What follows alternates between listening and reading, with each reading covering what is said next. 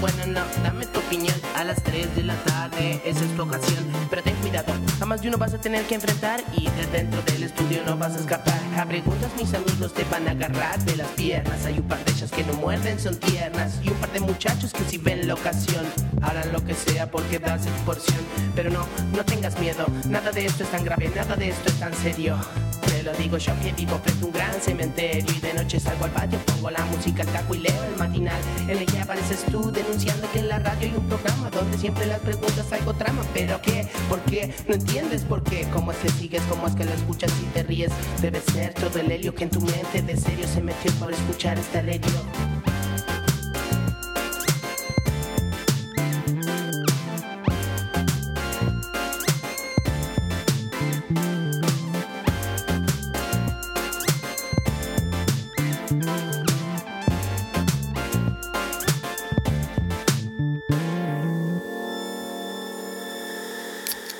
Bienvenidos a Hipersensibles Podcast, episodio número 16. Felices cuatro meses, Mariano Sachavedra.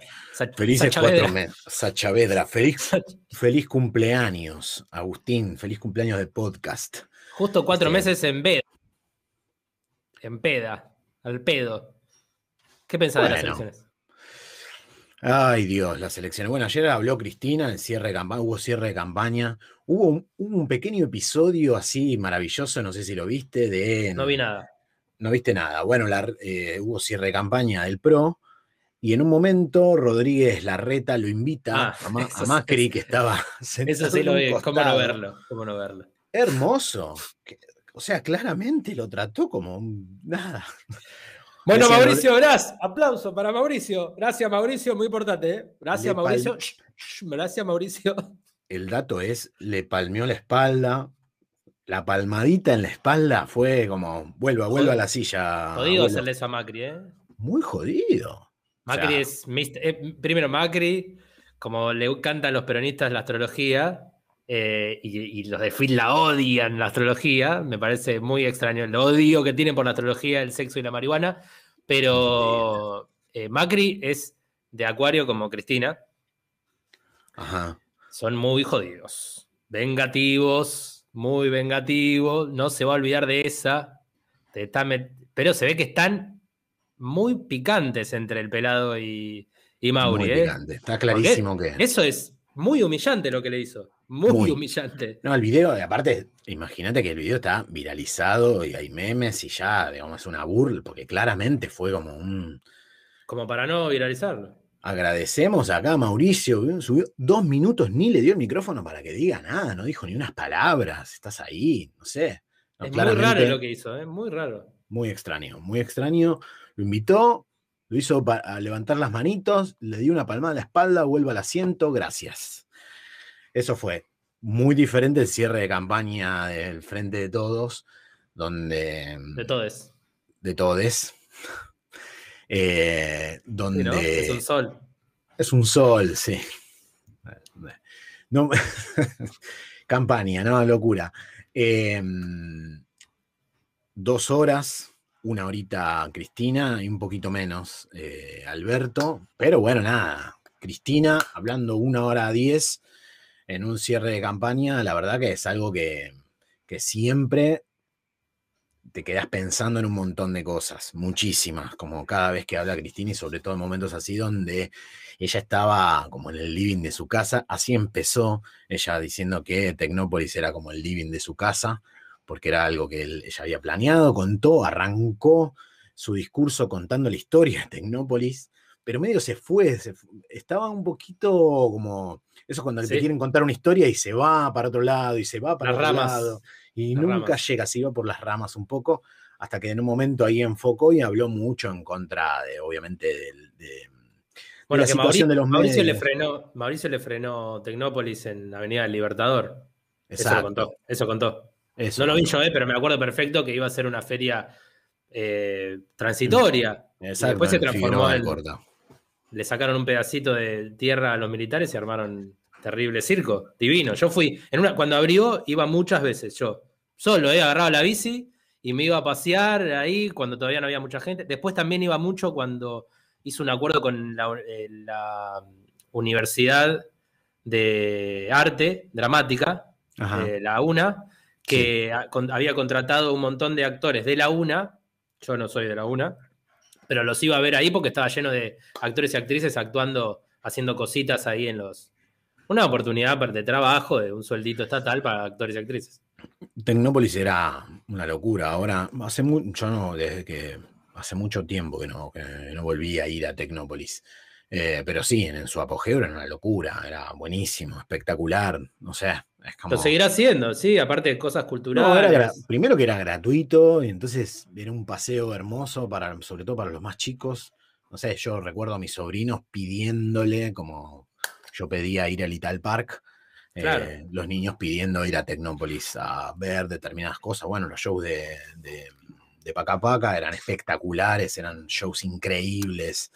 eh, los espectáculos infantiles eran muy buenos, de muy alta calidad, actrices. Bueno, nada, Tecnópolis, de lo mejor. Sí, aparte, aparte cosas de medios, como mucha cosa de enseñanza de, eh, con los juegos que parecían, eh, peyorativamente le decían como una feria chota, pero en realidad son todos usar los juegos para estar jugando al programa de televisión y cómo se manejan las cámaras, cosas que antes, no sé, cuando yo era chico tenías que pagar ir al abasto, al, mu- al Exacto. Museo de los Niños, eh, para jugar a esas cosas medio educativas, medio que no, pero bueno, esto es a libre acceso. Después sí, Sí. obvio, es política y es propagandístico, pero bueno. Sí, pero sí. bueno, nada, eso es como un, algo que, que- que es Al ser un gratuito y generar muchas actividades gratuitas. es- Gratuito no, lo pagamos con nuestros impuestos, ¿sabes?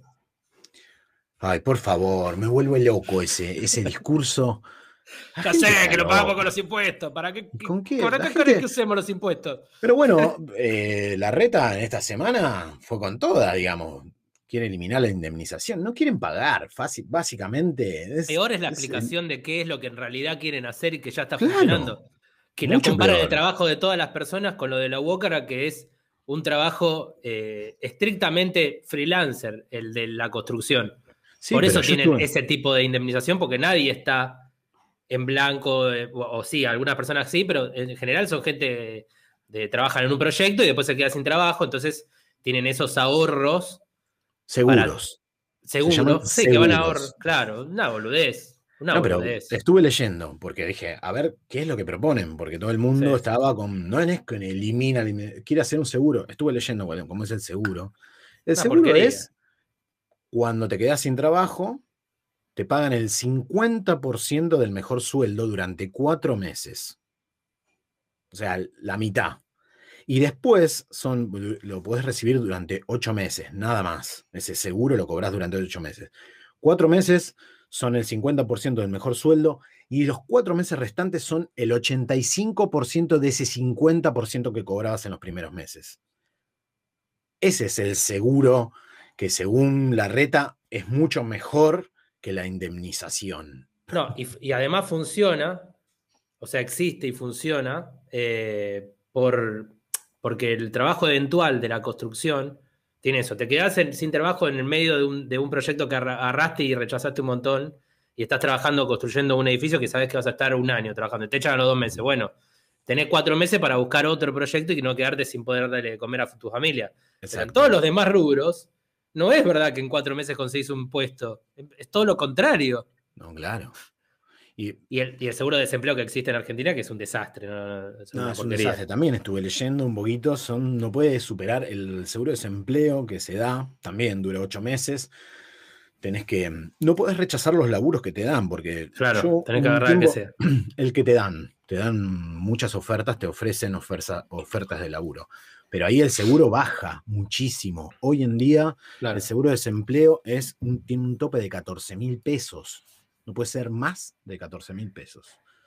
Y la excusa es supuestamente para no fomentar la, la vagancia. Con eso viven los artistas. Con 15 lucas. sí, Esa es la beca para los artistas. la beca, la beca artística. Así Que que, está bien igual, que está bien, bienvenida. Yo la recibo, ¿eh? Mm. me hago cargo. Pero bueno, sí sirve para pagar, para que no te atrases con las facturas, más que nada. Después no.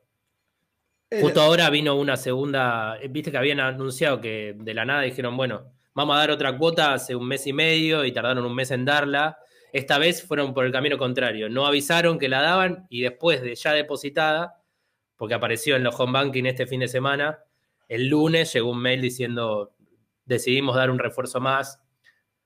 Cero, eh, cero de campaña. Justo, justo apareció una plata. Pero bueno, bienvenida, bienvenida. Yo no sé a quién votar, boludo.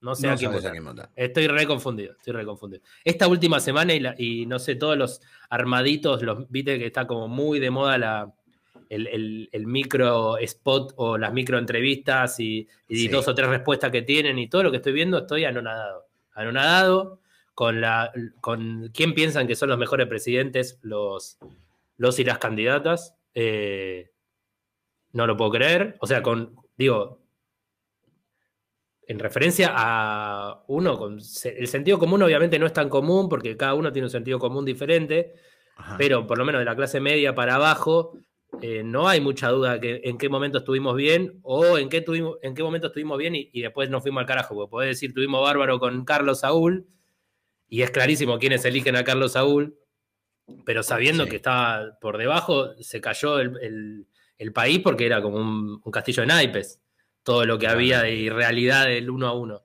Eh, pero después, bueno, mucha gente eligiendo a Alfonsín, que entiendo que es por la defensa de la democracia, y... pero al país le fue como el culo y no pudo terminar el mandato. Le echan la culpa al peronismo que no pudo terminar el mandato, como siempre. Pero la verdad es que no pudo terminar el mandato porque el país estaba prendido fuego. Mil por ciento de inflación. Tanto que hablan de la inflación del peronismo y eligen a Alfonsín, boludo, están todos locos. No, no, increíble, increíble. Esos spots de la nación donde le hacen una preguntita y no es una locura, digamos. Bueno, lo que sí veo que el, el, PRO está en un sincericidio, podríamos decirlo pensándolo de este lado, o realmente muy francos en lo que proponen, cada vez más. Una Porque le está rompiendo el piso Milei. No puede, o sea, están yendo por ese, esos votos que están perdiendo con Milei, que son un montón, me parece. Sí, sí. Eso está pasando, que se volvieron sinceros. No es que se volvieron sinceros, es que todo lo que sus votantes quieren escuchar y ellos no se animan a decir porque no lo pueden hacer después. Porque no lo hacen después. De la misma manera que le emitieron a la gente que, votaba, viste, los, del medio que votaban peronismo y terminaron ganando con Vidal en, las en las del 2015 y después no hicieron nada de lo que prometieron. Ahora, por, ejemplo, por ejemplo, ganancias, que supuestamente era su bandera, ni siquiera prometieron que iban a sacar ganancias y... Nadie puede bajar impuestos. Es que es una locura bajar impuestos en un país como este. Pero más allá de que sea una locura, no podés porque tiene que pasar por el Congreso. ¿Cómo hace para bajarlo? No puede ningún país. Sí, no, no, no. Eh, eh, es. es lo mismo. Impuestos... Ponele, te recomiendo, eh, como hago un paréntesis en, en esto y en el se cumplen 20 años del atentado de, las Torres Gemelas. Sí. En un par de días, ¿no? Eh, hoy es 9. Hoy es 10. O 10, hoy es 10. Mañana. Bueno, mañana, se cumplen 20 años. Yo soy la generación de, que, cambió el mundo. O sea, para mí, yo me acuerdo perfectamente que, creo que todos nos acordamos. Todos nos yo tenía, que estábamos haciendo, sí, sí. Yo tenía 11 años, 12 años. Yo estaba jugando, terminé un partidito de fútbol 5 y cuando salimos a tomar una Gatorade, Estaban eh, ahí, la tele, todos mirando la tele, me acuerdo perfecto. Fuego, viste que durante muchas horas no se sabía qué había pasado hasta que cayó el segundo. Exactamente, sí. Yo también no, supe qué había pasado hasta que vi las imágenes del segundo avión y me llamó la atención. Que ahí se especulaba como eh, qué pasó, ¿no? Como por el humo habrá atropellado otro avión, como un sinsentido. Como aparte viajar en avión eh, no era algo peligroso hasta ese momento. Digo, ni, siquiera había tanta. Por ejemplo, yo veía las series, no solo las Torres Gemelas, desde las series más eh, importantes que eran en Nueva York, tipo Friends y Seinfeld, Friends directamente la tenía en la presentación. Para mí eran eh, a ese nivel de icónicas. O sea, yo veía Friends y en la presentación terminaba la presentación de Friends con, el, con una imagen eh, aérea de Nueva York con las dos torres sobresaliendo eh, y era como, wow, ¿qué? ¿cómo puede ser? No puede pasar eso en Estados Unidos. ¿no? ¿Viste? Como había una idea de que, de que Estados Unidos tenía un domo como tiene Israel, ¿viste? Que no puede pasar eso en Estados Unidos. Eh, ¿Vos qué estabas haciendo? Yo estaba trabajando, yo trabajaba en una oficina, en un estudio contable, y estaba escuchando la radio, en ese entonces la rock and pop. Soy de, lamentablemente, escuché Sí. mucho de adolescente la rock and pop. Digo lamentablemente porque escuché cada ser humano horrible ahí adentro. que Cada me cancelado. educado, cada Cada cancelado ahí cancelado. adentro. Dios mío. Estaba escuchando y había una nota, eh, no me olvido más, había una nota a Fabio Posca, estaba hablando en el programa y se cortó la nota, empezaron a hablar y bueno, nada, no sé, en un momento creo que tenía como... La Rock and Pop tenía dos o tres periodistas que eran los que eran los serios del- de toda la radio, los únicos que habían... Di Natale no. No, no, no. No era tan serio Di Natale. Di Natale era uno más de ellos, no sé, Pero periodista. en, que se en el trío era el más correcto, me acuerdo. Juan Di Natale siempre como más. Sí, sí, pero igual en ese entonces, no si la, la palabra Claro. periodismo no tenía nada que ver con la rock and pop, por eso se la escuchaba, por eso la Claro. escuchábamos. Los digamos, pendejos era porque no había periodistas, ninguno era periodista. Digamos, después se convirtieron en periodistas porque existió eh, CQC y todo eso te estoy hablando. Es que está muy, muy, muy en- enaltecida la palabra periodista y la verdad que periodista. E- Eso es Malísimo lo que estoy diciendo, pero bueno. No, no, pero el periodismo se, se jacta de como parece. No mismo, aparecían como. Hay como un nivel, por eso se, se habla del buen y mal periodismo y algunos Sí, sacan son libros. comunicadores. Comunicadores Sí. y comunicadores. Pero hay algo ahí con la ética y un montón de cosas que me decís, bueno, mirá, qué sé yo, no sé si es tan importante. Ahí Cristina estuvo como muy dura con la nación, más, hoy, digo, no, no dijo nada, nada muy nuevo, pero sí se mostró en su esplendor máximo y en la oratoria de Cristina, que, que siempre es cautivante, siempre dice las cosas por su nombre, fue muy crítica de la situación, habló de una situación muy crítica del país, marcó cosas como que, que se vienen hablando que son insoslayables, digo, no sé, eso, el sueldo, instó a todo Al final, por eso es la número uno. Sí, por ejemplo, Porque la- lee lo, que está pasando y va y lo, y, y lo No, dice dijo de la mejor claramente, forma. dijo, a ver, dice, los sueldos están por debajo de la inflación y eso está mal y los funcionarios tienen que ir y hablar de paritaria, no hay que tener miedo a hablar de paritaria. La única forma es que el pueblo tenga plata para comer, dijo. Fue muy dura, muy franca también en ese, en esos, digo, porque a veces Cristina, no sé, la estamos, la hemos visto ella en, en el juicio que, que- que le hacían por eh, enriquecimiento ilícito, creo que fue la, la última Entre en el otros. Senado, entre otros, y daba estos discursos que eran un poco más eh, serios, con datos. Acá estaba con el micrófono, Sí, sí. hablando y, y muy suelta, eh, pero sí, habla de cosas, puso las cosas en su lugar de alguna manera, o por lo menos dijo cosas, no sé si poner en su lugar, porque bueno, qué sé yo, es un discurso, no, no, no, no es más que eso, pero... Es que pero al no sí tener, no- creo que al no tener la, la- el, el cargo, o sea, la pesada mochila de ser presidenta, donde Sí. cada cosa que se dice es tomado, es- o sea, cuando habla un presidente o una presidenta, toda, todo el pensamiento crítico que puede llegar a tener puede ser tomado por la sociedad o por diferentes funcionarios o, o bla como una, como una orden. Exacto. Entonces creo que al estar un paso atrás le da esa posibilidad también de, de criticar abiertamente, Sí. porque bueno, si es el presidente no podés, cada vez que habla Alberto, lo que se le critica es, sí, pero ¿qué bola estás mirando de afuera, boludo? O Totalmente. sea, está diciendo, no, pero vos sos el que cambia el ministro. Sí, sí, Entonces sí. Cristina sí le puede, puede, creo que ese juego lo están haciendo bien, están bastante de acuerdo, me parece. No, está clarísimo. Me fui de foco. Ahí Te fuiste de foco, mirá. Eh, no, claramente, está, digo, se veía, estaban todos atrás, aparte los gobernadores, eh, los candidatos, estaba hasta Santoro ahí atrás, todos paraditos ahí atrás, asintiendo con la cabeza todo el tiempo. Como muy bien, perrito. muy bien, muy bien, como Perrito de perritos. taxi, perrito ahí. de taxi.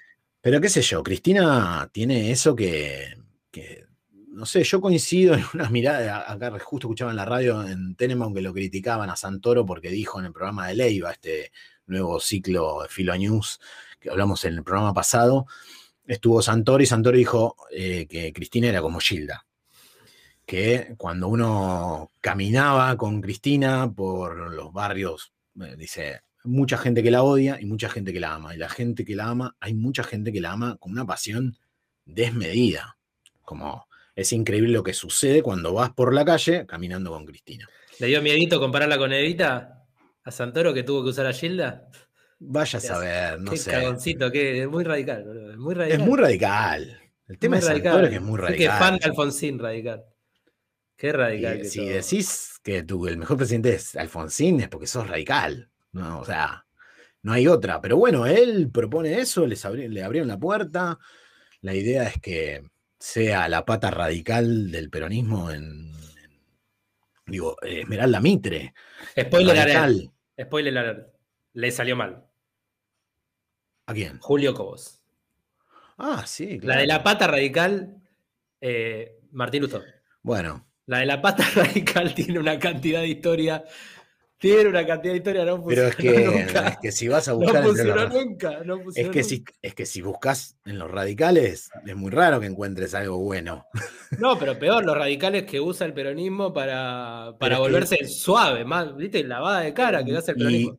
pero los, los radicales que no usan el peronismo son peor aún. Son, o sea, peor de lo peor son de lo todos peor. iguales. El No pensamiento sé si es. iguales, para mí son peores, ¿eh? Digamos, No, Pose, digo, son todos iguales en, el- en la línea de pensamiento, me parece. Digo, lo tengo una tía radical y. No, pero hablo- no, no hablo de los, de- Yo también soy peronista, pero digo, no, no, no, no. Hablo de los, de los personas que son Los cuadros. funcionarios, los cuadros, los que son funcionarios. ¿A quién? ¿Radical? O sea, es imposible. No, no, no hay forma. No, bueno, que en la Estaba historia. Alfonsín y se te murió. que en la historia, antes de Alfonsín, antes de Perón, Pero por eso. Perón es el primer radical. Pero, y por eso, Digo, el, total, per- el primer peronista claro, radical. Si no, si no existe Irigoyen, no existe Perón. A- Pero por por más que le duela a los peronistas un montón. No, pero eso está clarísimo. Pero eh, vamos a lo práctico. Hace miles de años que no hay un solo funcionario radical que no sea corrupto, que no sea una lacra total, que vaya en contra de los, de los derechos de los trabajadores. Vi algo muy bueno. Nombró a Pose. Per- perdón, ¿Quién? esto me, me quiero. Me, ¿Quién, Cristina por- no, Ah. Cristina Fernández de Kirchner le dedicó un rato largo a, a Pose. Que el encima dijo. El Principado de San Isidro. Claro, van ¿Dijo 40 eso? años. Sí. Y dije, sí, boludo. que- Yo, digo, yo soy de zona norte, yo soy de San Fernando, de Virreyes, y para nosotros San Isidro era como, bueno, pido la palabra. ahí pido la palabra. Si lo de Infran es- está bien y es normal, no podés ir contra Pose. Corta. Y esa es la, la- la que tiene el peronismo. Si uno está bien y Gildo lo votan, y a, vos, y a Pose lo votan, a menos que pueda demostrar con un juicio político que los, todos los chetos de San Isidro Pero igual, la crítica no era que, pero igual la crítica no era que está perpetuado en el gobierno, ¿eh? ¿cuál es la No, eso no era la crítica. La crítica era de por qué ah, justo los que están perpetrados en el, en el puesto político se enojan con los que perpet- se- digo, dicen que son, que los peronistas Ah, ok. son.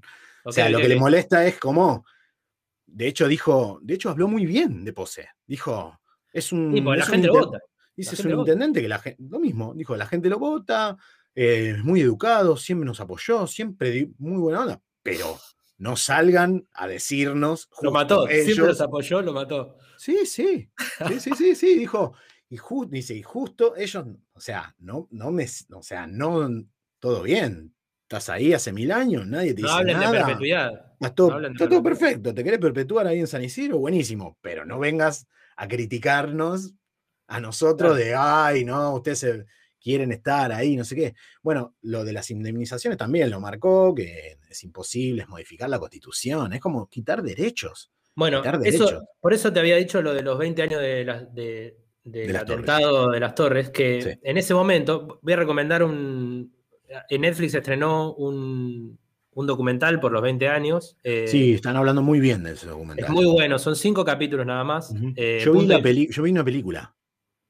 Bueno, está, está lleno, está lleno de, Sí, de hay puntos de creo, hay creo que dos películas y dos documentales en Netflix sobre las Pero Torres Gemelas. este creo que es el que más arriba se llega en cuanto a, a- las entrevistas que se logran. O sea, hablan desde ex funcionarios talibán, eh, hablando desde qué es lo que le pasa al talibán, al, porque más allá de que en Occidente lo vemos con, como un eh, régimen horrible y lo peor que tiene es que es un, un régimen de, de religión que mezcla religión desde una- un punto de vista del Islam que ni siquiera los, un montón de, de, de personas importantes del Islam lo ven con los ojos que lo ven ellos. ¿Cómo se llama el documental? Punto de inflexión.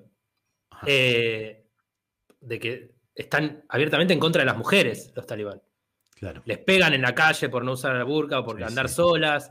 Eh, el maltrato es extremo con las mujeres. Porque Sí. Afganistán, antes de la invasión eh, soviética, en, en el principio del fin de, de la URSS, ellos invaden y Estados Unidos y Occidente, la OTAN, eh, se suma a ayudarlos a los guerreros libertadores de Afganistán, los talibán, entre otros grupos que estaban eh, por la revolución, por, por sacar a los soviéticos. Eh, esos mismos son los que después, y queda bien demostrado en el, en el documental, dicen, nos trataban de independistas cuando estábamos contra los soviéticos, pero somos terroristas cuando seguimos eh, queriendo la autodeterminación de Afganistán. Eh, pero bueno, el documental es muy bueno porque una de las principales cosas que, que marca es que en ese momento eh, ellos pasan por el Congreso una ley para que los presidentes puedan hacer uso de la fuerza, sin seguir pasando por el Congreso. Teóricamente, los mismos eh, congresistas hablan en el documental, los que estaban en esa época en las cámaras, en la Cámara de Diputados y en el Senado, hablan de cómo en ese momento sin- sentían que era importante, pero as- nadie eh, pensaba que se iba a perpetuar 20 años, ¿no? Pero claro, esa ley no fue derogada nunca. Y eso es lo que pasa con las leyes o cómo poder bajar impuestos, o, o lo que se habla con justa razón, los que están en contra o los que están en contra del impuesto a las grandes fortunas, esto de que va a ser una sola vez, probablemente no sea una sola vez. Porque después derogar una ley en el Congreso es complicadísimo. Le pasa a Estados Unidos con una ley para hacer la guerra a trocha y mocha. Sí, Porque sí. no solo lo hicieron contra Afganistán en estos 20 años. De Afganistán ahora se retiraron. Biden dijo, listo, nos vamos y se fueron. Antes del Ujú. 11 de septiembre del 2021 nos vamos, se fueron. Ahora, bueno, los talibanes están tratando de explicar de cómo y mostrar al mundo de que ya no son eh, un grupo terrorista. Y algo que también dicen eh, ex ministros talibanes, lo hablan, eh, diciendo que el, compromiso más importante que hace el régimen talibán es asegurarle a Occidente, a Estados Unidos, que ya no más van a apoyar a los grupos terroristas, Al Qaeda, a, ISIS, a todo eso. Que hasta hace hasta antes de, este acuerdo que hacen de paz, eh, decían que no iban a renunciar a sus grupos eh, paramilitares, que los reconocían como propios, ¿entendés? Claro. Pero la verdad es que lo que dice también la gente de Afganistán es que todo bien, se va a Estados Unidos, pero ¿y ahora quién nos cuida? Si no salen las cámaras que están todo el tiempo, ponele, ahora hace poco, una de las personas que entrevistan es una, una militante femini- feminista eh, afgana que está, es la, como el cuadro principal del feminismo en Afganistán, que está defendiendo los derechos de las mujeres, y antes de hablar en el Congreso hace poco tiempo, creo que uno o dos meses, la acorralan con un auto y le pegan unos tiros. No la matan de casualidad, le entran unos tiros por... Esto muestra todo el documental, el documental son cinco capítulos. La verdad que un revisionismo Muy muy bueno. bueno, muy- de, la, de, la, de la altura de los que acá se estuvieron haciendo, como el de, el de Nisman o, o el del caso García Belsunce, que son Sí, como que ponen- que Sí, porque aparte abren realmente y no es una parte de la, de la historia. Tratan de abrir y a la Julio Leiva sin, sin picanteársela a nadie, pero sí, dejando pero que. mostrando bastante. Y la gente se, se termina metiendo sola en problemas hablando, ¿viste? También Claro. cuando, cuando no lo picantean y. Pero bueno, muy bueno. Pero eso pasa también con esto de, de derogar impuestos. Mi ley habla de derogar impuestos. Ah, eh, se van a llevar un chajo gigante también con mi ley. Sí, un sí. tipo. eh, ¿Qué va a No, hacer el no Congreso? No, Son no, proyectos personalistas al, al palo, boludo. Sí, muy, muy, muy personalistas. En, en ese plano hablábamos, eh, antes de empezar el programa, hablábamos de Miriam Bregman y la izquierda, sobre todo más que de Miriam Bregman. A mí me pasó que en esta semana la Ya no estoy tan mucho. trosco. Ya no estoy tan trosco. No, claro, lo, lo que sucede Muy los- difícil ser trosco. Muy difícil. Muy difícil porque cuando uno los escucha hablar están como en contra de absolutamente todo. No sé, es como muy. O sea, y entonces yo que no soy de izquierda, que soy peronista, la sensación es como me dijeron, che, sos un imbécil. O sea, Puede estás ser a peronista y de favor. izquierda. Puede ser, bueno, puedo decir que tengo una tendencia de izquierda, pero el peron- el acá el peronismo- progresista Pero el peronismo, eh, boludo, el peronismo tiene peronista de derecha y peronista de izquierda. Sí, sí, o sea, vos no pensás como Cunio, No, ni no como pensás Sergio como- Massa. como Massa, no pensás como Alberto. Eh, aunque Alberto eh, del centro socialdemócrata, la cristiano y que es de izquierda, pero no pensás como Moreno, No, no. ¿o no? Y son de derecha. Hay Algunas cosas he pensado como Moreno. Escuchás, Cosas- escuchás a fondo entrevistas de Moreno, lo escuchás hablar eh, rosqueando y no pensás como Moreno. No, no, no, por, por supuesto. No podrías, Estoy no muy podrías. lejos, muy lejos podrías. de Moreno, muy lejos. Pero bueno, cuando en el 2015 salió a hablar, porque digamos, Moreno, previo al 2015, no, yo no le conocía ni la voz. Era como un ser completamente que nunca lo había escuchado hablar y en 2015 cuando salió a hablar. Bueno, Eh, hablaba poco, claro, pero se sabía de él, ¿no? Era el que, el que No, manejaba por la. El que se Sí. le plantaba a los empresarios como hay que plantársele. Y sí. Y bueno, pero La- lo, lo- la lo pija en la mesa, con la pija en la mesa. No sé cómo lo hacía, pero lo hacía. lo hacía. Sí, sí, sí, lo hacía. Era el que lo hacía. Le dieron ese rol. Para mí es lo mejor que puede ofrecer Moreno. Siempre voy a decir lo mismo. A mí no me interesa como político, pero como, como funcionario, yo lo banco Moreno. Mucho. Como funcionario. Porque estás Eh, convencido que, la, que bueno, para, para muchos es la casta política, para vos es la casta empresarial. Que no la entienden. Los oligarcas no la entienden. Y yo creo que no. No, porque no tienen, no tienen la calle, no tienen el momento ahí de cómo es la guita y el negociado. O sea, es a menos otra- que Esmeralda marque un nuevo rumbo de la oligarquía argentina. Lo de Esmeralda Mitre a mí me llama muchísimo la que Cristina, atención. es verdad que Cristina le dijo que en otro nuestra- país es- sería una- que, que en otro, sí, sí, obvio, ¿no? La, la- la respeto, Esmeralda, me parece. La cosa que, bueno, no sé, tiene, un- tiene unas situaciones muy confusas, como ser pareja de durante tantos años de, Y de que lo defienda. de- y que lo defienda. Lo sigue defendiendo. Yo Eh, creo que sigue enamorada Esmeralda Mitre de. Y creo que se sepa. No, no te La acordás el video de ella. Sí, sí, por eso no dijo que en otro país, si fuese una monarquía, ella sería lady eh, Sí. baronesa de no sé dónde. Sí, sí, también no dijo duquesa, principal, una duquesa duquesa, le dijo. una duquesa le dijo. Eso sí lo vi en internet. Qué locura, lo de Esmeralda Mitre es como, bueno, salió a hablar, salió, lo que pasa es que es sincera, como... Esmeralda eh, está haciendo política y está defendiendo. eh, o sea, ¿con quién, ¿con quién iba a defender sus intereses de capital? Con un radical. No, no. O sea, Lo ella está yendo en contra de una, de, de una posición dominante de un diario, pero está por su, está por su capital, por su herencia, por su fortuna, Sí, por su que está aliado totalmente con una parte de la política para ir de lleno contra esa, Sí, contra, sí, contra los que, están en contra de ella en su empresa, tiene que buscar apoyo político, si no, no existís. Sí, por eso elige un No radical como enaltecería tanto, ¿viste? No la- sí, bueno, pero el. No, pero- ¿cómo enalte? O sea, no, qué sé yo, su ideología me parece el horror, te digo. Bueno, pero que claramente. habla Cristina Pero para mí, ella. pero para mí lo, para mí lo divertido, eso es lo para mí eso es lo lindo de la política. Es que de repente hay uno, un X, que está en un lugar estratégico y sabemos claramente de dónde viene y qué ideología tiene, y de repente decide hablar. Es como el libro del hermano de Macri. Es que, ¿quién sí, es? sí. No importa, bien, pero habla y dice de una manera sincera cosas que sabemos todos. No es que dicen algo nuevo, dicen algo que sabemos todos, absolutamente todos, pero decís, mira este que de repente Por eso se le da por- micrófono también.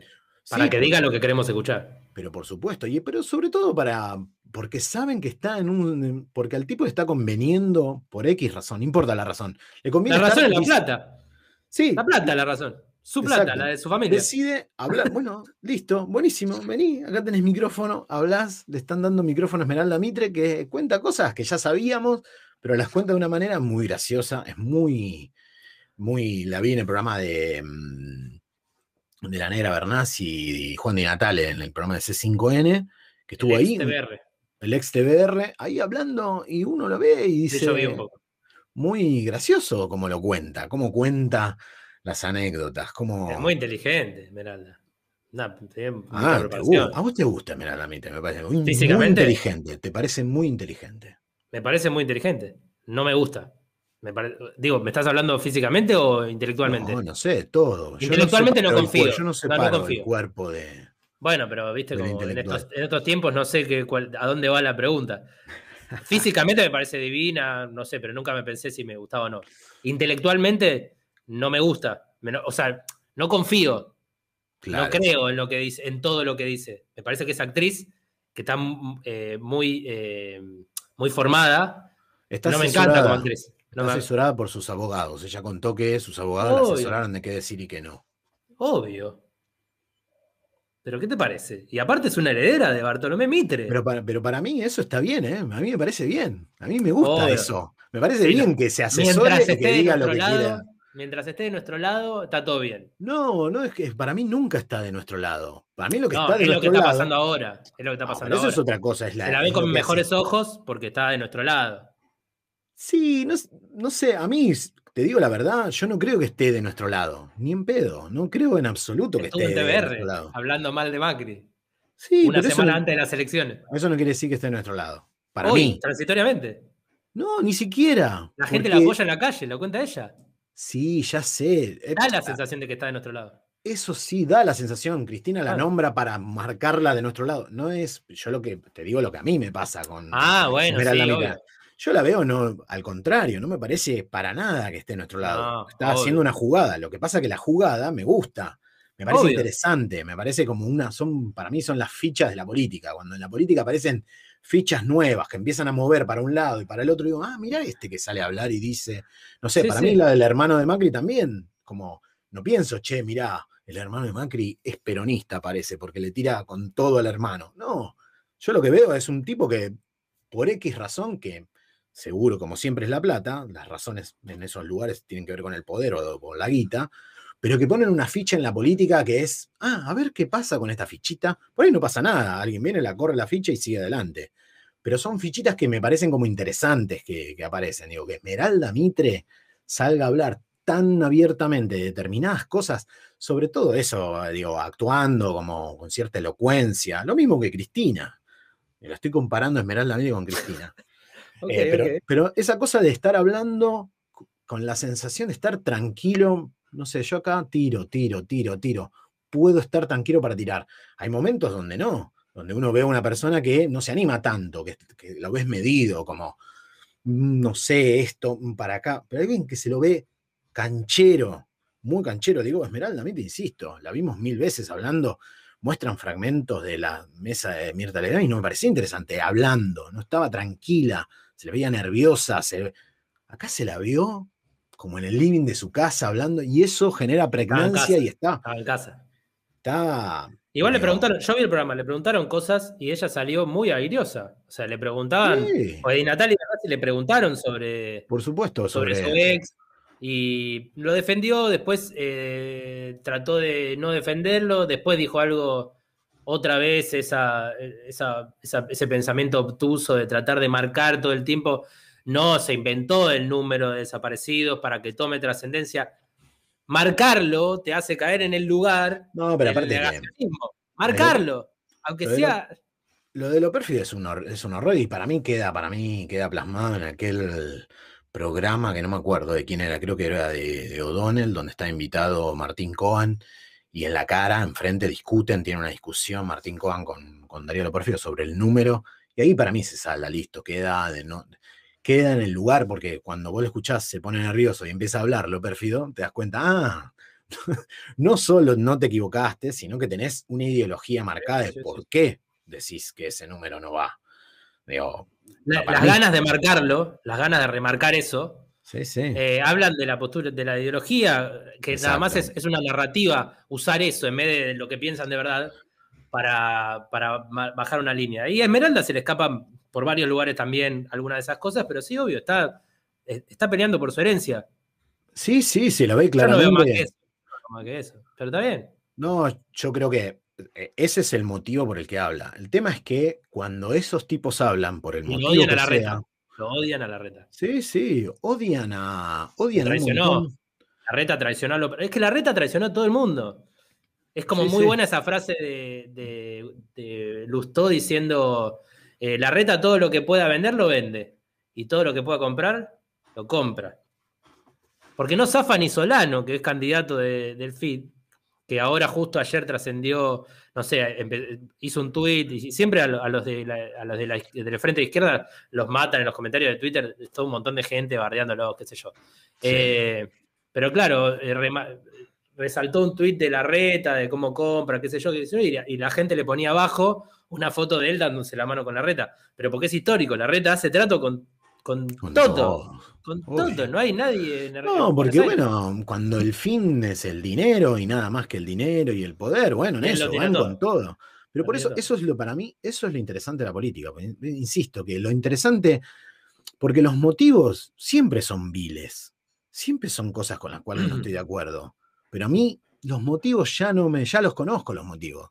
A mí no me importa por qué hacen las cosas. A mí me gusta ver lo que hacen y qué, qué movimiento genera eso que hacen. Digo, Claro. la reta diciendo, saco las indemnizaciones, a mí no me extraña, obvio, si yo lo veo mucho que soy chiquito, mi papá discutía con los radicales, los radicales nunca quisieron pagarle a los empleados, los radicales siempre fueron esclavistas, siempre pidieron y trataron de zafar porque eran lo que tenían guita, en donde yo estaba, digo, hablo en lo personal, digo, yo ese discurso de que no quieren pagar... siempre fueron fuertes. Siempre fueron Claro. Entonces digo, siempre fue claro que no quieren pagar, que siempre que los empleados no tengan derechos laborales. Eso es una lucha hace vie- vieja. Y lo A mí, lo peor, que me- a mí por creen, eso digo, creen que eso es lo que frena a la Argentina de mayor inversiones. Y no, lo que frena a la Argentina de mayor inversiones son los que invierten, que no quieren. exacto. No quieren y- invertir, quieren invertir y en también, Miami. y también lo tremendo es que eso también lo empiezan a creer los mismos empleados. La misma gente que está sin Y bueno. laburo cree realmente que eso puede llegar a ser así. Y eso Porque, es la propaganda. Eso es la por- propaganda.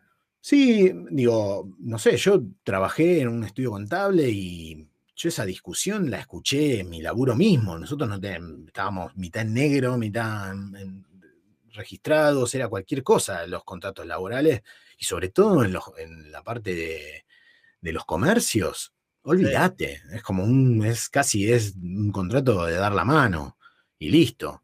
Y eso es generalmente es que no quieren pagar impuestos. Por eso digo, a mí no me llama la atención el motivo por qué la reta yo sé que lo hace para ganar las elecciones, para hablarle a tal. El tema es qué pasa con eso que dice. Mm. ¿Qué pasa? ¿Qué movimiento genera alrededor? ¿Quiénes se mueven a favor? ¿Quién no? Digo, que de repente digo, esto, eh, salga Esmeralda Mitre a hacerse la peronista y cantar la marcha en un en C5N, yo ya sé por qué lo hace Esmeralda Mitre. No, no tengo, ya sé que, a qué se dedica Esmeralda Mitre. escúchame, escúchame. Es hermoso eso. Vamos a ser campeones del mundo. En menos de un año. Escuchame Y- una cosa, boludo. Y otra vez con, y con un peronista. Es así, viejo. Alberto ahí levantando la copa en el palco. Se acabó la pandemia. Messi llorando cada vez que llora Messi. Te juro te que me pongo a llorar yo, boludo. Me pongo a llorar yo con Messi. Te No hago puedo una amarlo pregunta, más. porque esta es, esta es una discusión que tuve mm, hace un tiempo con respecto a, mm, bueno, a Cristina, siempre Cristina, porque aparece Cristina nuevamente, habla una hora, sí, pero por supuesto, que no te ¿Quién quepa no? la menor duda. ¿Quién no? ¿Quién no? Eh, y escuchaba ahí en el programa de Tenemon cómo se burlaban, obviamente, ponían pedacitos y ellos volvían al piso y estaban cagándose la risa de todo lo que decía Cristina y por qué lo decía, que era una chanta, que se quejaba de los medios, como siempre, el discurso de siempre. Bueno, nada, se estaban como burlando de Cristina, pero sobre, sobre todo se burlaban de sus epítetos, así como eh, repitió mucho, se van toman, se toman mate, toman mate con chocolate, decía. Tomá mate con chocolate. Tomá mate con Eso dijo, chocolate. eso dijo Cristina. Tomá mate con chocolate. Es así. No, yo- no sé de dónde viene, yo nunca la había escuchado eso, pero lo, No, es como, me parece como- que capaz que lo inventó en el momento. ¿eh? No sé, pero la repitió como varias veces, como la idea de fuma bajo el agua. E- Esa era como la, la frase, como decía. Sí, chupate esa mandarina es. ah, acá lo utilizaba de otra manera, ¿eh? no era como No. chocolate. Decía, decía, por ejemplo, tal. to- no, no, claro, decía, por ejemplo, tal como para decir que es un. Que está tranquilo, que es un rey. Claro, que- por eso, es mirá vos. Me parece que eso tiene el sentido. O sea, por lo menos como yo lo entendí, capaz que estoy equivocado, pero chupate esa mandarina es como, mira esto, chupate esa mandarina y tomá mate con chocolate. No, pero no, es- lo dice toma, es toma, no toma, ¿eh? Todo el Ah, yo tiempo escuché decía. tomá mate con chocolate. No, no, pero, acá no, es- pero vi un recorte yo, no vi todo el, tie- todo el. No, no, siempre dice toma mate, de- hablaba, terminaba hablando de, no sé. Pero algún- tranquilo que está. Claro, siempre era con alguno del PRO. Tal y tal, el presidente Macri dice tal cosa y después se toma mate con chocolate. Todo el tiempo diciendo eso. Yo no lo había escuchado en mi vida, tomá mate con chocolate. Yo Eh, tampoco. Combina. Combina mate, chocolate. Combina chocolate, no sé. Bueno, se burlan de los epítetos y a mí me, siempre me llama la atención esto. También veo a Santoro diciendo eh, que CFK lo pone nervioso. Cuando él lo llama, dice: Yo me pongo contento porque sé que la voy a ver y sé que cuando salgo de la reunión, todo me va a preguntar y qué, se- qué- qué tenía puesto y qué te dijo. y Es como habla no". con Messi.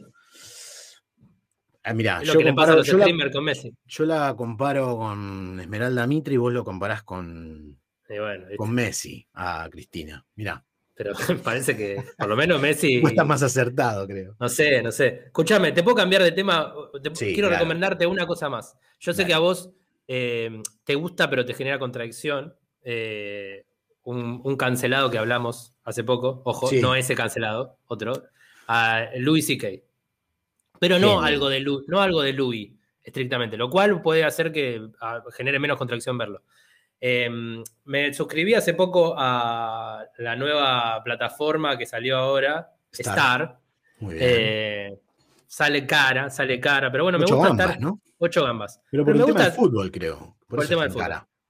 Pero me gusta estar, tipo, un mes después, como por Mercado Pago podés comprar como quien compra una entrada de teatro. eh, te compras una, una suscripción de un mes y me la compré para ver un par de cosas. Quería ver el documental de, de Calamaro que salió, que recomiendo que está buenísimo.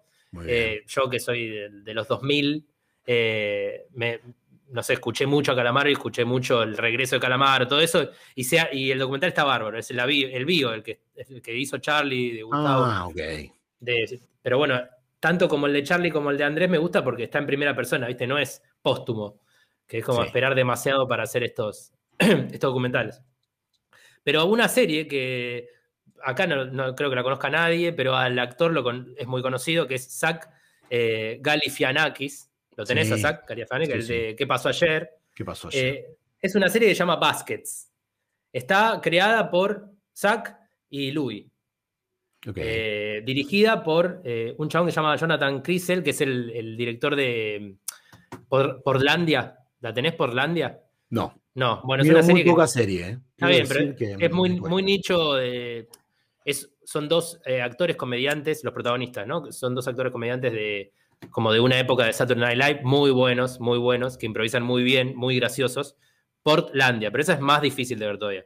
Pero esta es Baskets. La premisa es un, un comediante, lo- a ver, lo escribí un poquito, un comediante que, que quiere ser clown, pero, o sea, es un, un comediante americano que quiere ser clown, y, pero está estudiando clown en Francia, lo cual ya genera una contra- un contrapunto tremendo porque para un americano ser clown es el payaso McDonald, el de rodeo, el, que, el que hace monigoteada y se cae al piso, el de circo, el viejo clown de circo.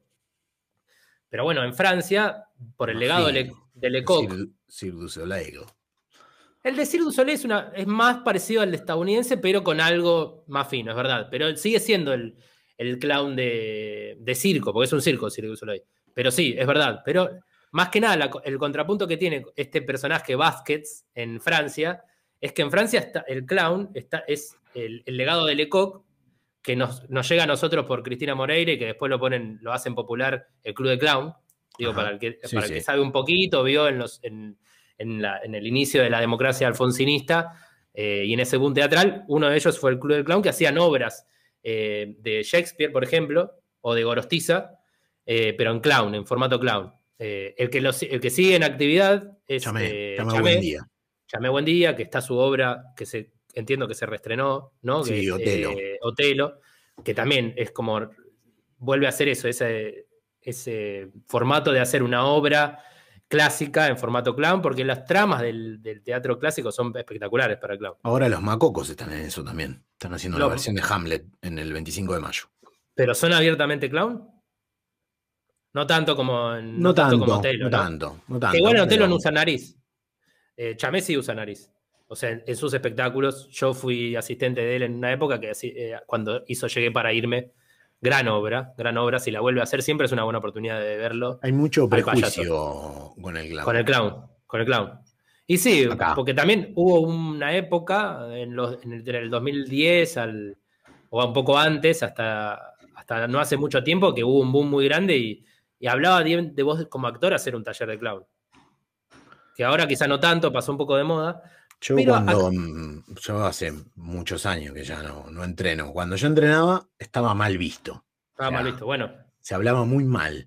Ya había pasado el cl- Club de Clown, que todo el mundo hablaba de que el clown había medio desaparecido, que estuvo su auge en ese momento con el Club del Clown y que creo que en un Ah, momento volvió. pelotudeces en realidad, porque hay un montón. Hoy en día hay gente que es clown, que viene del clown y son maravillosos actores. Sí, sí es difícil, sí es difícil eh, cuando los actores y las actrices que, que se dedican de lleno al clown, porque es una manera de actuar Sí, que después es difícil, no sé, pasar, le pasa mismo a Chamé, que ha tenido incursiones en el cine en una época con Suar, ajá. que sí. bajar al tipo de actuación más tradicional eh, cuesta, cuesta, ¿no? Porque hay algo en lo gestual, en lo, en- en lo grandilocuente del clown y en la exposición. Pero lo más importante del clown, me parece, y por qué se usaba la- el entrenamiento, era por el lugar que te ubica de sensibilidad del clown. Y quiero leerte algo de Dale. El cuerpo poético. Ah. Lecoq. Un libro muy interesante para, para el que ya leyó Ponete la antifaz, sacate la careta, el que ya leyó el- Un actor se prepara, o el que, no sé, todos los que leen los, textos para los textos teatrales. teatrales. Esto es lo que escribe Lecoq eh, del clown. O sea, en, este. Lecoq era un acróbata, un gimnasta, creo que un, gi- un gimnasta, Sí, que empieza a diseñar un tipo de formación actoral por fuera de, de la ca- de los rusos, ¿no? Porque hasta el, hasta el 50 lo, lo predominante era Stanislavski, ¿no? En el mundo entero, ese tipo de, de actuación. sí. Y llega a los clowns, es como él empieza a organizar todo lo que es la enseñanza clown que se vio en el Club de Clown, porque Cristina Moreira estudió en su escuela y trajo acá, y bueno, fue una revolución todo eso. Pero lo organiza así, mira. La escuela concluye investigando la risa con los clowns y las variedades cómicas, el burlesco, el absurdo y lo excéntrico. A lo largo del tiempo fuimos descubriendo poco a poco este territorio que ha llegado a tener una importancia tan grande como el de la máscara neutra. La máscara neutra es esa máscara blanca que no tiene expresiones, entonces obliga al actor y a la actriz a usar el cuerpo para transmitir. Porque, si, porque hasta ahí estábamos muy, que lo, único que actúa es la cara, ¿no? Entonces en el teatro, la voz y la cara. Eh, en lo, por la imaginación, las circunstancias dadas, como la cabeza era lo más importante, ¿viste? Entonces Sí, más la máscara neutra... Psicologizado. Claro, la máscara neutra trataba de, de- de ayudar a, a progresar en, en el trabajo corporal de los actores y las actrices. Sí, porque parte de la forma, digamos. La forma, ¿no? No claro. tanto de las ideas, sino de lo, lo formal. Exacto. Algo formal que desde ahí se empieza a pensar. Exacto.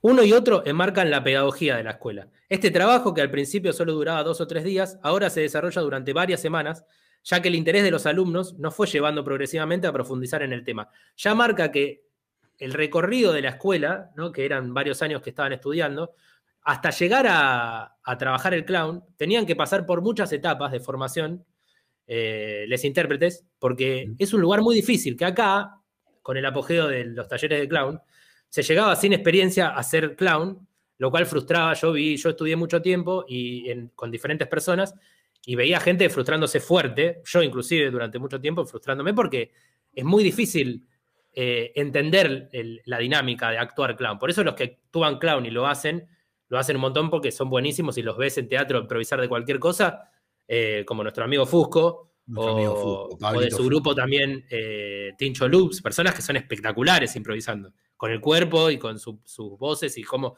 y cómo miran y cómo reaccionan a las cosas, que es hermoso. Eh, los clowns aparecieron en los años 60, cuando yo me estaba interrogando sobre las relaciones entre la comedia del arte y los clowns de circo. El principal descubrimiento surgió en respuesta a una pregunta muy simple. El clown hace reír, pero ¿cómo? Un día pedí a los alumnos que se pusieran en círculo, reminiscencia de la pista circense, y que nos hicieran reír. Uno tras otro lo fueron intentando con payasadas, piruetas, juegos de palabras, a cual más fantasioso, todo inútil. El resultado fue catastrófico. Teníamos la garganta oprimida, una sensación de angustia en el pecho, todo aquello se estaba volviendo trágico. Cuando se dieron cuenta del fracaso, pararon la improvisación y se volvieron a sus sitios para sentarse, despechados, avergonzados, incómodos. Fue entonces, al verlos en aquel estado de abatimiento, cuando todo el mundo se echó a reír.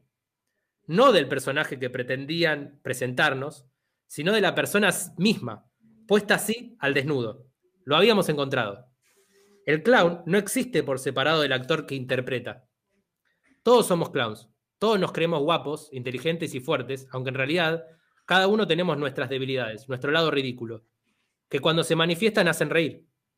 En el curso de las primeras experiencias, observé que algunos alumnos, cuyas piernas eran tan delgadas que no se atrevían a enseñarlas, encontraban en el clown una posibilidad de exhibir su delgadez y de jugar con ella, para mayor placer de los espectadores. Por fin podían existir, con toda libertad, tal como eran, y hacer reír. El descubrimiento de que una debilidad personal podía transformarse en fuerza teatral fue de la mayor trascendencia para la puesta a punto de un acercamiento personalizado de los clowns a la búsqueda de su propio clown, que se ha convertido en un principio fundamental. La referencia del circo, inevitable desde el momento en que se evoca el clown, me queda muy lejana ya. En mi infancia había visto en el circo Medrano de Momar a los Fratellini, a Grock y al trío formado por Carioli, Portos y Carletos. En ese momento los italianos eran los que hacían el circo. Pero en la escuela no hemos buscado este tipo de clown. Aparte de la dimensión cómica, no teníamos ninguna referencia de estilo o de forma y los alumnos no conocían estos clowns. Por lo tanto, abordaban la búsqueda de manera muy libre y fue un alumno quien nos aportó la famosa nariz roja, la máscara más pequeña del mundo, que iba a permitir que emergieran la ingenuidad y la fragilidad del individuo. Eh, cuando estudiaba, hablaban de que, cuando yo estudiaba, los, mis profesores y profesoras hablaban que la nariz era como un puntero láser, ¿no? Uno apuntaba con la nariz hacia lo que quería marcar, hacia lo que quería que el espectador, las espectadoras vean. Eh, ah, todo eso está muy bien en esta serie Baskets, porque sin, sin marcarlo, esto juega con esa, con, esa contradicción que existe entre lo que se entiende por el clown, lo que está, inclusive hoy por hoy, porque Cirque du Soleil sigue siendo lo más conocido, o acá Flavio Mendoza, el payaso de circo, eh, que es como oscuro, ¿viste? Y es medio, en muchos casos es medio malo, medio machirulo, tiene muchas cosas todavía que va acarreando de, otra, de otras épocas. Y, cierta, y también cierta ingenuidad en la actuación, en la representación, que a veces, muchas veces se vuelve muy didáctica en ese plano, en esa idea de, tengo que hacer reír y. ¿Ingenuidad o simpleza medio tosca? Como... Sí, una falta de, falta de pensamiento, porque es eso, mm. cuando es cuando vos salís simplemente a contar chiste verde, bueno, qué sé yo, sí, alguno se va a reír, pero eh, vas a esa forma, ese pensamiento, como estar lo más tranquilo posible, me disfrazo de payaso, entonces así yo puedo hacer mis pavadas. eso es lo que vos estabas leyendo recién, es lo contrario, es al revés. Es todo lo contrario. Entonces, digo, generalmente eso, y sobre todo en el, en el teatro más comercial, está muy marcado eso, muy marcado. Habría que mucha gente debería. yo en su momento recomendaba mucho a las personas que me preguntaban dónde debería, viste que siempre a los actores y a las actrices les preguntan, che, ¿dónde puedo ir a estudiar? ¿Qué sé yo? Eh, cuando había muchos, yo tuve grandes profesoras como Lila Monti, hermosa profesora, con Chamé o, otras personas, que, era muy bueno pasar como actor o como actriz en formación por esos lugares, más allá de que era muy frustrante y capaz que no llegabas a tener un, lindo paso por el clown.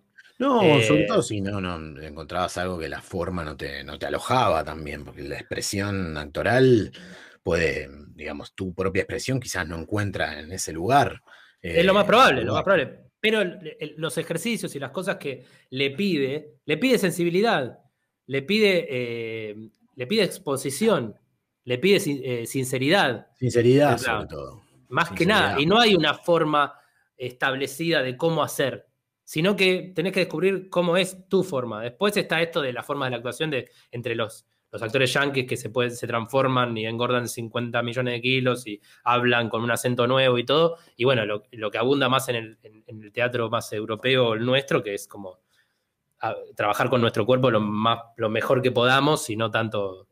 Porque hay algo de urgencia también, que no tenemos tiempo para, para preparar esas cosas increíbles, ¿no? Salvo Peter Lanzani. Sí, no. Peter Lanzani que no para de cambiar. No podemos no, nombrarlo, Peter Lanzani. total, va a ser el, nuestro santo, Peter padrino. nuestro padrino. Em, yo creo que ahí la diferencia es, eh, siempre pienso en, con la idea de la actuación un poco psicologizada, la de armar el mm. personaje, la que más conocemos, la que se habla en la tele, porque cuando veo reportajes de actores más famosos, hablan de eso, de preparar el personaje, fui y estudié sobre tal, que todo suma, por supuesto, pero hay algo de una idea más psicologizada, de pensar cómo piensa el personaje, la idea de un personaje, que también está muy en crisis en determinadas cosas. Para mí el clown siempre tiene algo ahí como atractivo, es que parte de la forma, de la forma, ¿no? O sea, la forma propone un pensamiento eh, y eso, y esa es la propuesta actoral. Entonces vos tenés que estar muy conectado con lo que está sucediendo, como la clásica es, no se ríen de algo que vos quisiste que, que, se rieran y siempre cuentan que en ese momento tenés que salir y ponerle el pecho a esa situación. Para un payaso, en una obra, un payaso es quizás un puntapié de lo mejor que le puede pasar. Claro. Porque hacer algo que no funciona para un payaso es, ah, están en contra mía. Y va con toda y se puede volver algo sí, eh, sobre todo, sobre Ojalá vuelvan a ver monólogos de, payasos. Me encantaría ver más. Sobre todo que para mí genera pensamiento en el momento. No hay un pensamiento armado y luego se muestra ese pensamiento y reflexionamos, que está bueno también. Hay mm. algo que, bien, que vendría a que la importancia es lo que va a pasar en ese momento, que es lo que uno busca como actor todo el tiempo, y yo creo que el clown te obliga a eso. Esa persona que estás en un, eso como vos decías, lo entrenás en las clases, en las clases también te va a pasar un montón de veces que eso que vos pensaste que iba a causar gracia no lo genera y no podés, no, no. En general lo que pensás no genera gracia. Claro, y el, y el clown te obliga a que lo resuelvas ahora en ese momento. Entonces vos ves a una persona que está pensando qué es lo que va a tener que hacer y lo está pensando en vivo y eso genera un pensamiento junto con el espectador que está ahí y dice, ah, se le pinchó el globo. Ahora cómo sigue, es como el mago que quiere sacar el conejo de la galera y de repente el conejo se le escapó antes. hay algo ahí que, genera como una cosa muy viva y muy interesante que, insisto, como vos decís, por el modelo, por cómo se piensa en esos lugares, sobre todo cómo piensa, eh, volvemos a la izquierda y derecha, el, capitalismo con respecto a la actuación. ¿Qué tipo de actuación permite el capitalismo? Una donde el que es un poco tonto, el que se le sale mal los chistes y la gente no se ríe, ese vamos a tener que disfrazarlo de payaso porque si no nos va a poner muy incómodo si es uno de los que estamos acá. Si es uno de nosotros, no, que ese le ocupe el lugar, el que está ahí. Aparte, una última recomendación, no sé si lo leíste, la nota que le hacen en Revista Crisis a, Rafael Spregelwood. No, no la leí eh, todavía. Bueno, que habla un poco de la situación también del teatro alternativo que, lejos, para él, lejos de, achicarse o, acostumbrarse a cómo tiene que ser en estos tiempos de, inmediatez y todo eso, cree que hay que apostar a más y, agrandarse más. Eh, y algo que habla de, también del teatro comercial y cómo está todo masticado y cómo la gente va a ver teatro comercial a, obviamente a disfrutar, está perfecto, eh, pero que, que la situación del teatro alternativo es el lugar de pensamiento, es el lugar de reflexión, es el lugar a ver algo nuevo. Entonces ese lugar tiene que ser apoyado por la cultura, eh, hay que repensarlo porque con lo del aforo y con todo estamos en una situación que, bueno, tarde o temprano va a volver eh, todo más o menos a tratar de como sea antes, pero tratemos de que sea como antes del 2015. Claro. Para mí, para mí. Sí, sí, sí, eh, salieron subsidios del Ministerio de Cultura que algunos bueno, los gorilas, de la cultura van a estar en contra de todo, pero bueno, hay, parece que empieza a haber plata del Ministerio de Cultura para, para, los espacios, para los grupos, para los proyectos, para series, para eh, películas. Y bueno, ojalá, aparte de las series de, Amazon y de Netflix, que tienen que tener a, los famosos y las famosas y perfecto, a Peter Lanzani, y bueno, que aparezcan las posibilidades para, porque hay un público, hay un público. Hay un público, y eh, sobre todo hay muchas. Eh, mira, el otro día incluso lo escuchaba a 7K diciendo algo así, diciendo que le llamaba mucho la atención que las series que él le llegaban, que son las de Netflix, las de Amazon en general, estaban actuadas por los mismos actores de siempre. Decía, ¿cómo no hay? yo voy al teatro y veo tipos que la rompen un montón, nunca los veo filmando, decía. Pues aparte, basta, Basta, o sea, es lo que hablamos nosotros. Justo mi vieja me pasó un programa nuevo de Canal 7 que habla de, no sé, de, actuar y de qué lugar. Y las entrevistas que le hacen es a Cecilia Roth, a Peretti. Pero ya sé todo de estas personas. Ya sabemos todo. Todos sabemos de esas personas. No, pero está perfecto que, existan. nadie quiere que no existan, pero tenemos que estar consumiendo todo y encima desde el Estado darle lugar para que sigan. Basta, boludo. no, no, no, tal cual. Tal cual. Bueno, hoy hay obra de gran payaso, Pablo Fusco, y parte de los bla bla, ¿no? Quizás vamos, quizás no. No, yo me colgué con las entradas. No sé si te respondió. Un saludo a Pablo si nos ve. Muy querido, gran actor, Voy- gran comediante. la gacetilla del. del- Ah, sí. con- eh, o sea, ¿es solo hoy o esto todos los viernes? Era solo hoy, porque él hace una hoy. participación. Sí, exacto. Es Mica y Emilio, no tan intimate. Feature Pablo Fusco, este viernes hoy a las 21.30 en Ar- Bar Artigas. No tengo la dirección acá, no figura. Así que, Artigas y algo. Pero bueno, ya, ya podremos ir a verlo o en una próxima función. Me gusta cómo estás estudiando inglés, debes tener una buena profesora ahí tengo in, una in gran situ, ¿no? Con cama adentro. Sí. Cama adentro, profesora cama adentro. Eh, bueno, esto fue el programa 16. Hasta luego, hasta siempre. Hasta luego.